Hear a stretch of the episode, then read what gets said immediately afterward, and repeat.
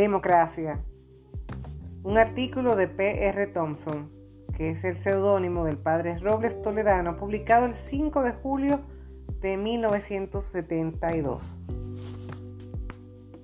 Señor director, a estas alturas de las disquisiciones teóricas sobre la estructura que debe ostentar un régimen auténticamente democrático, a nadie medianamente cultivado se le escapa que no existe tal sistema político allí donde, a las clares o por lo oculto y laberínticos caminos, o no se deja prosperar libremente a la oposición, o simplemente de un brutal además se la anula. Ya no basta para presumir de que se vive en el sentido de una sociedad pluralista, de una sociedad abierta, el pregonar la vigencia de la clásica división de poderes, como tampoco es suficiente para el mismo fin exhibir un manojo de periódicos a modo de testimonio que se ejerce sin cortapisas la libertad de pensar y el derecho a difundir lo que se piensa.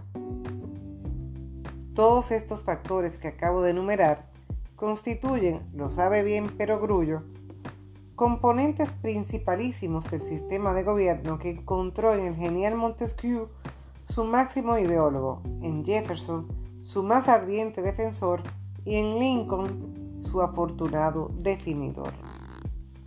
Pero esos elementos no agotan ni con mucho todo el rico contenido humano que atesora la democracia, pues importa que se tenga presente que la democracia implica también una peculiar organización social que preserva las prerrogativas inherentes al hombre por el solo título de ser hombre. Sin la función correctora, pues, en que se cifra, entre otros objetivos, la misión de los partidos, un gobierno, aunque se adorne y ornamente con el lindo operativo de democrático, se parece a un sistema tiránico como una gota de agua a otra agua. La autocracia, al suprimir sin más a todo adversario, tiene por lo menos el mérito singularísimo de la sinceridad. No finge, no trata de venderse por liberal sabiéndose absolutista.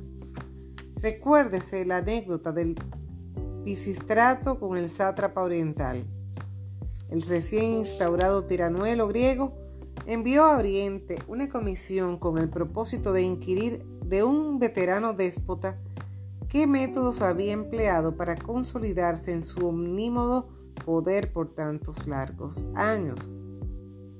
El régulo asiático recibió los mensajeros y los condujo a un vasto campo de mies. Donde quiera que sobresalía, Gárrida y esbelta una espiga la mandaba cercenar. Volviéndose luego a los enviados les dijo, Id y decid a Pisistrato lo que habéis visto. No son hoy tan drásticos los procedimientos.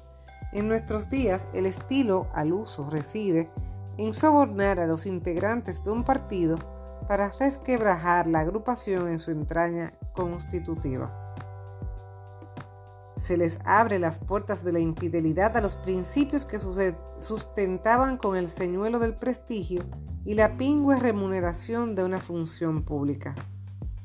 O se forjan pretendidamente a la escondida grupos políticos, emanaciones y satélites del partido en el poder, pero simuladamente independientes de aquel. Todo ello en previsión de que, si los partidos reales de oposición se abstienen de acudir a las urnas, haya siempre la posibilidad de ofrecer al espectáculo para consumo externo de unos sufragios tan reñidos como francos y libres. Así se defraude y afrenta la democracia. Así también se la desacredita.